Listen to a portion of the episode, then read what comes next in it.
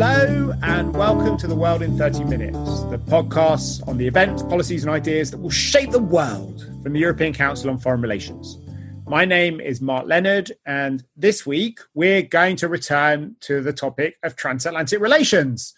Last week we talked about what was going on in America, and this week we want to talk about what Europeans can do to prepare a new transatlantic bargain rather than waiting for the White House to come to different European capitals and tell Europeans what to do.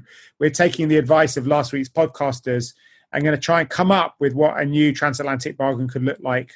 And to help us make sense of that, I have an all star cast of ECFR program directors. Down the line from Paris, we have Susi Dennison, who's the head of our European Power Program. From Berlin, we have Janka Oertel, the head of our Asia program, and Theo Murphy, the head of our Africa program. From Brussels, we have Julien Barnes Dacey, who's the head of our Middle East and North Africa program. And also from Paris, anyway, we have Nicu Popescu, who's the head of our wider Europe program. So we now know that Joe Biden has won the US elections and will become the 46th president of the United States of America. I think we could hear a loud sigh of relief in many chancelleries and presidents' offices across Europe. But it's also clear that we're not simply going to go back to the pre Trump world where America acts as the leader of an international liberal order, a global policeman, and Europeans can be Robin to the American Batman.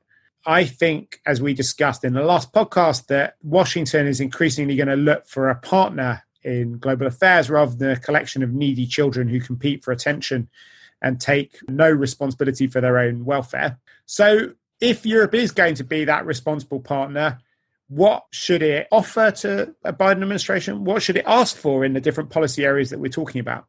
We're going to try and come at this through a number of different angles. We're going to talk about trade and China with Janka. We're going to talk about what could be done, the level of multilateralism, on, cloud, on the climate and health and other kind of issues around that. Third topic will be to talk about Russia, what that means for NATO as well. The fourth topic, I think, will be the, the Middle East and North Africa and Sub Saharan Africa as well. And then, if we have time, we might talk a bit about how to get to this offer, what the EU needs to do to make sure that it can show some coherence to uh, to our friends in Washington.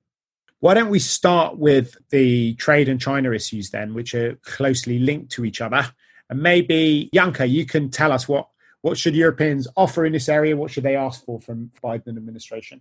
Thanks, Mark. So I think from all the issues that are on the kind of immediate to talk to the Europeans about list uh, that the Biden administration has, China certainly ranks pretty high.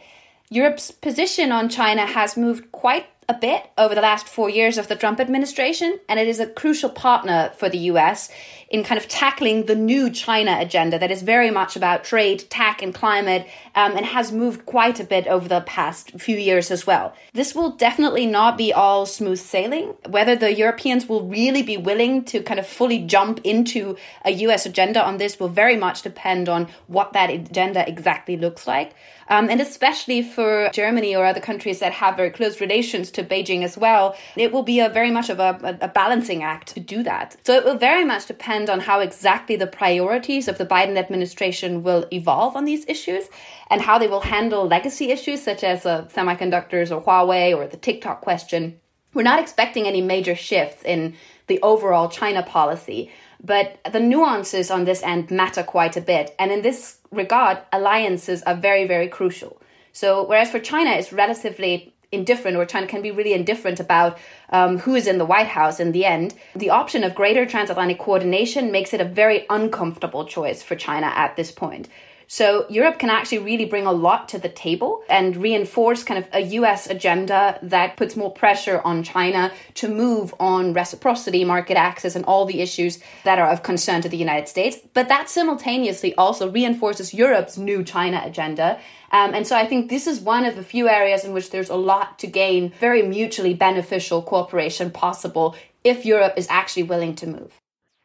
So Janka, what do Europeans want from Americans? Though you said about what, what Americans can offer to Europeans, but what do we want them to do differently, apart from the obvious things of not putting tariffs on on European products for national security reasons?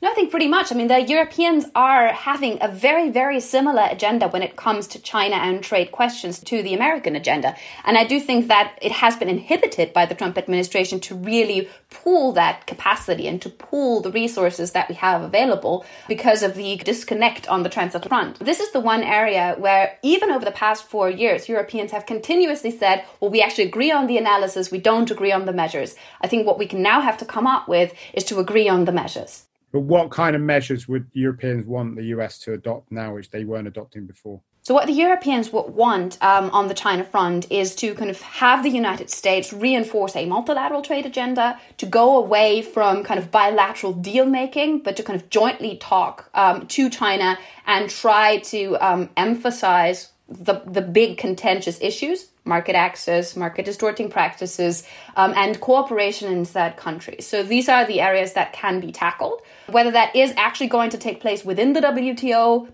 yes, that's one of the talking points, super important, reform the WTO. Whether that is a feasible option or whether we have to find other avenues remains to be seen. Okay, so that you've taken us right into the second topic, which is multilateralism. Susi, what do you think the European demands will be? We've heard from the Biden team that he's going to rejoin the Paris climate deal. He's going to try and find a, a, diplomatic way of dealing with Iran, which we'll talk about probably later with, with Mena. But what do you think the European offer on multilateralism should be? Well, I think on multilateral questions and particularly the sort of the big challenges on European and American plates around climate and global health, the Europe- Europeans are very excited about the potential of the return of US leadership um, on these areas. But I think it's still worth sounding a, a, few notes of caution on kind of what this represents for Europe, and particularly, I guess, on, on the climate side. So, as you said, Biden said that kind of from day one, uh, his administration is going to re engage with the Paris deal.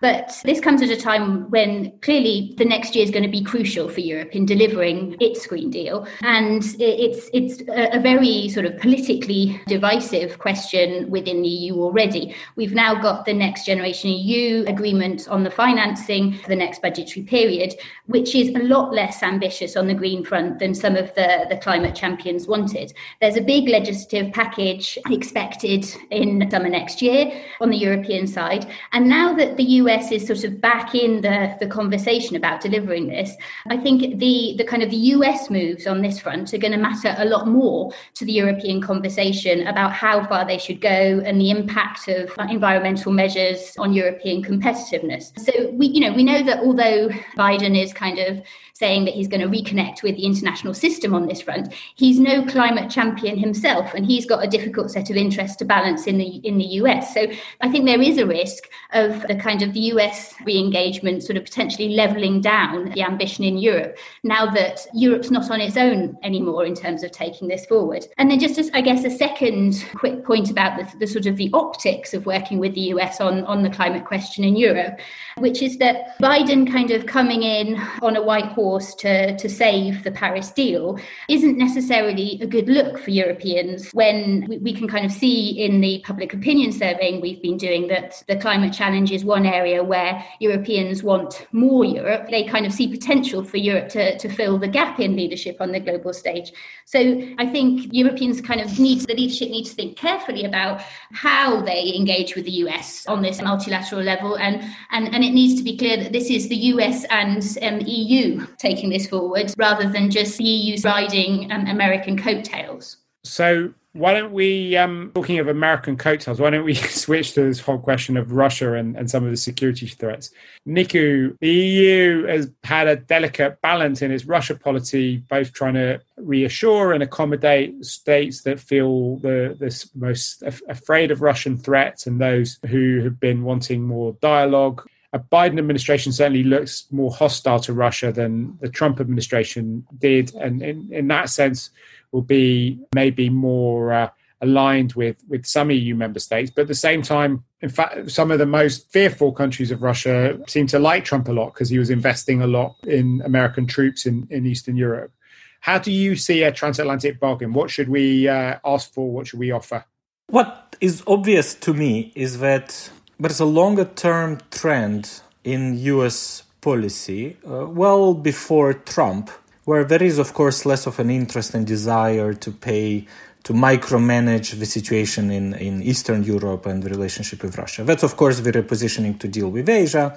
But if you look at the specifics of this US approach to Eastern Europe, in reality, if you put Trump's Twitter feed aside, there was quite a good amount of uh, continuity uh, between Obama and Trump. Both wanted less of a US presence in Eastern European security affairs. We will see what happens now under Biden, but I think that's a long term trend. And that, of course, that trend raises the new dilemmas for the European. And one of the sub dilemmas of a bigger dilemma is, of course, the fact that the main question that is logically addressed to the Europeans every time there's a new war in the European neighborhood is what is Europe going to do about it, but more critically and more increasingly, why no one even bothers to hear what the Europeans have to say on the latest escal- escalation of the situation, be it in Libya, be it in Syria, and lately in Nagorno Karabakh. And that is partly also because the Europeans have made a choice in the last 10 15 years not to really uh, deal with security issues in, in their own neighborhood. Of course, the Europeans will always be, have been willing to invest in socio-economic development, post conflict reconstruction. There have been efforts on, on mediation in Nagorno Karabakh some 15 years ago over South Ossetia and Abkhazia. They didn't work well uh, always. But what the Europeans have made the decision to not really do is to engage in some kind of sustained dialogue and partnerships with the defense ministries, the intelligence services, the cybersecurity agencies of Europe's eastern partners.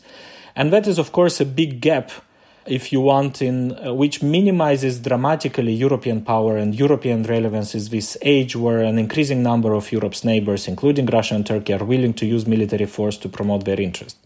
Now, if you want to bring it to what is the European offer to Biden, I would say that one of the most important offers uh, the Europeans can do is to start playing and start developing security partnerships with the EU's neighbors, with Ukraine, with Moldova, with Georgia, with countries to the south and Africa. And luckily, ECFR has just published a great report on how to do just that. Exactly. All great powers have strategic and security partnership with other states, and Europe has made the choice not to do that. And we have recently published this paper where we give some 30 concrete recommendations as to how the European Union can boost its security partnerships with its neighbors. And that would be a great way to contribute to a more a fairer burden sharing, not just when it comes to defense spending in NATO, but in also the way the Americans and the Europeans need to help and invest more in stabilizing Europe's neighborhood. Thanks a lot for that, Nicu. The theme of burden sharing and helping the US deleverage came up when we were talking to Nicu about the Eastern neighborhood. But I think the area where it's been most politically sensitive has been the forever wars in the Middle East. So maybe we should go to, to Middle East next and then and we can also look at Africa, both North and, and Sub-Saharan. Julien, why don't you tell us what a European offer for the MENA region should look like? I think that the starting point here is to acknowledge that the Middle East and North Africa is not going to be a priority for the Biden administration. They've, they've talked about wanting to get out advisors to Biden have, have made it clear that it's not going to be a priority. And for a Europe that needs to be concerned by stability in the Middle East, that for a Europe that, that sees threats of terrorism, challenges of migration, you know, that, that's going to create a, a, need for, for Europeans to step up. So I think first and foremost, this is about Europeans saying to themselves, Biden is not going to come marching back in. The US is not going to pick up where it may have left off a few administrations ago. And we can't look to Biden to solve our problems. This is something we're going to have to solve. So I think that's a, the, bottom line starting point. There will be some areas of, of clear American stepped up engagement and more constructive positioning towards the region that, of course, Europeans will want to encourage and pick up on. One is obviously the nuclear deal and uh, resumption of that, particularly between the Americans and, and the Iranians, and both of them coming back to compliance. That's something the Europeans have been looking to salvage over the last four years. The other big thing is, is just moving away from the madness of the last four years. Trump's maximum pressure campaign, the sense that an escalation of conflict was always around the corner, and, and moving instead towards a path of diplomacy to solve regional conflict. So I think those are the asks. What does Europe want of the US? They want the nuclear deal and they want regional diplomacy rather than escalation and, and uncertainty and, and the risk of, of conflict. What Europeans need to bring to the table, I think, is a willingness to pick up some of the slack. Um, the Americans are not going to own this in a way they might have done in the past, as I just said.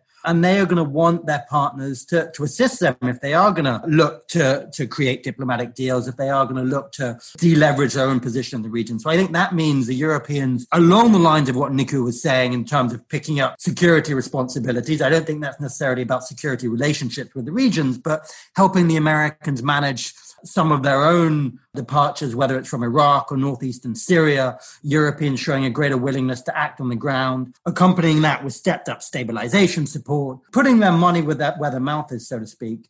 The other thing where I think Europeans need to make an offer is actually to lead to the Americans, is actually to lead on some of that diplomacy. I mean, maybe the Americans will concentrate on the nuclear deal, but they probably won't have much bandwidth to do much else. So I think the Europeans need to be looking to set that diplomatic agenda that they so want. They need to be looking to create avenues for progress in Yemen, in Iraq, and elsewhere. They need to look to create a framework for dialogue in the Gulf. And they need to look at places like Libya and actually communicate to the Americans look, this is our backyard and we can solve this on ourselves we're not going to lean on you. We're not going to depend on you to, to come rolling in to, to sort out our problems for us. Europeans are going to solve Libya anytime soon. I mean, most. Well, the, well, there's, well, there's been you know there's been some progress on that actually. I mean, the the, the the the recent UN political breakthrough there has created some new momentum. The Germans and others were quite pivotal to that actually there is a window of opportunity now, the first time in quite a while that you seem to have a shift of momentum.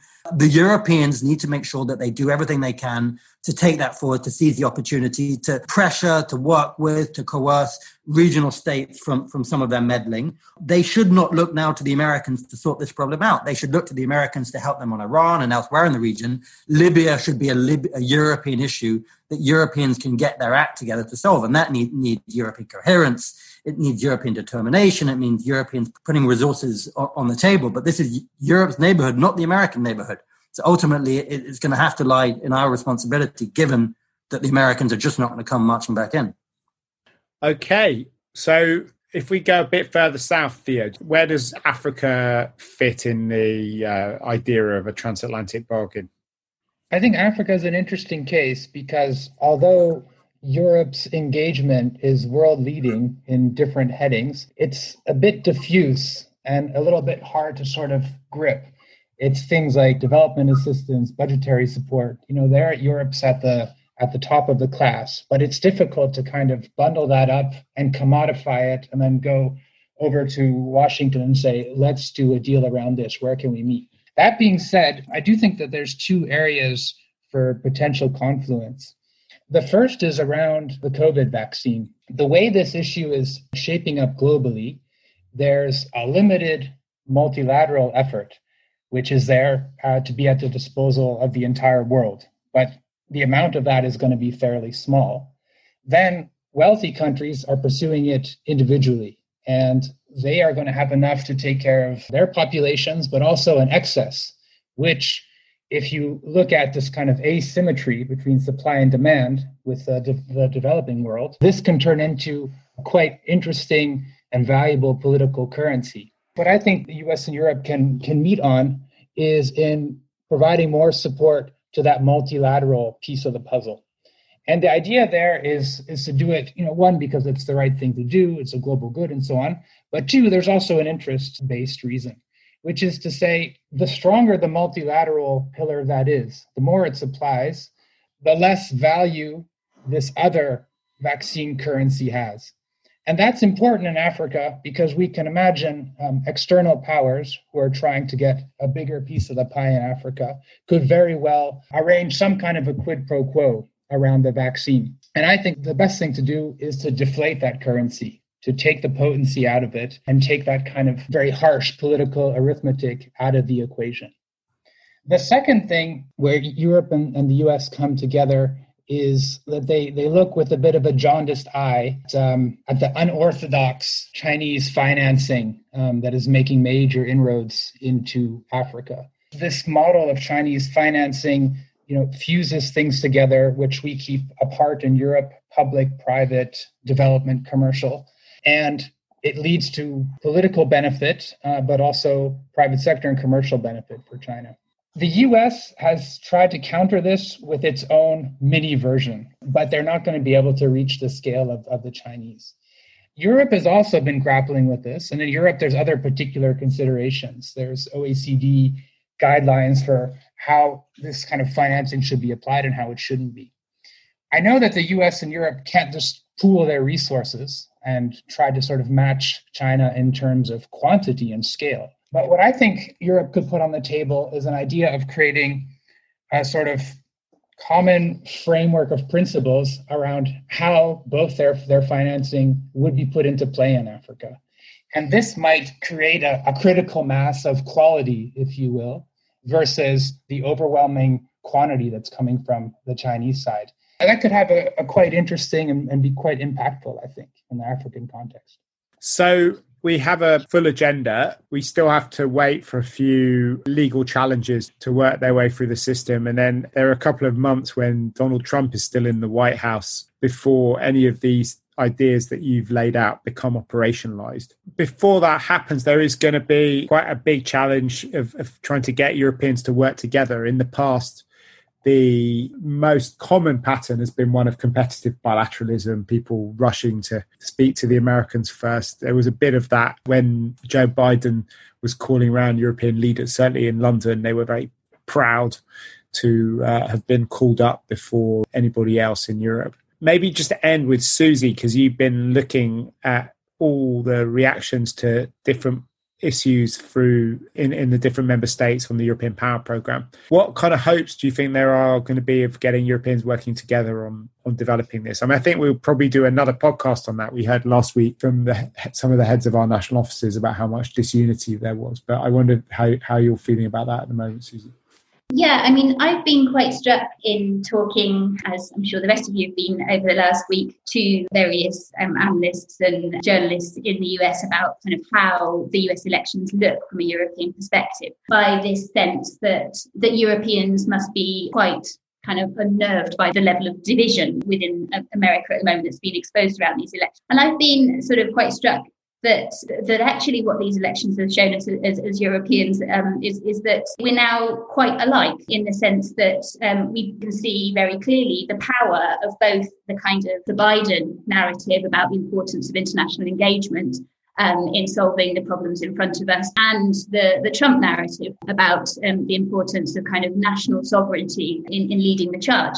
And, and so I think um, that we're on the same page in Europe, both in terms of the kind of the differences between different um, member states. And as you said, Mark, you know, the, the, the extent to which for, for some, particularly the kind of the larger Western dominant powers, if you like, within the EU are very excited about the potential um, of, of working with the Biden administration. And, and then on the other hand, other, other states who, who are much more kind of wary about the fact that the Biden narrative um, seems to have won, won through this time around. And so I think this is really where the tension is going to be for Europeans in terms of working out uh, what to do um, in the transatlantic relationship going forward is is showing that sort of building European power now is not just about being able to sort of on the areas where we have a clear common agenda with the US, but it's also about um, showing that we can kind of still make progress on the areas where we have differences. And I think it, it will be that that sort of shows um, both that the transatlantic um, relationship is an incredible tool for us as, as Europeans, but also that the European project has it as a kind of a value and impact in its own right.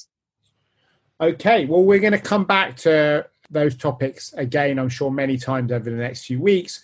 We will be producing lots more analysis on our website about how a Biden administration and Europeans can work together in all the different regions that we've talked about. And we'll have a, a sort of overarching piece which tries to come up almost with a manifesto for a new Atlanticism, which brings this grand bargain together in the next couple of weeks. So look out on our website at ecfr.eu slash podcasts for all of that. But we have one thing left to do on this podcast, which is our bookshelf segment. Nicu, what's on your bookshelf at the moment? Given that it's the week when Nagorno Karabakh stole the headlines, I thought that I would use some older books from my bookshelf rather than something I read. But two of my favorite books about Nagorno Karabakh or related to Armenia and Azerbaijan would be the story of Monte Melkonian.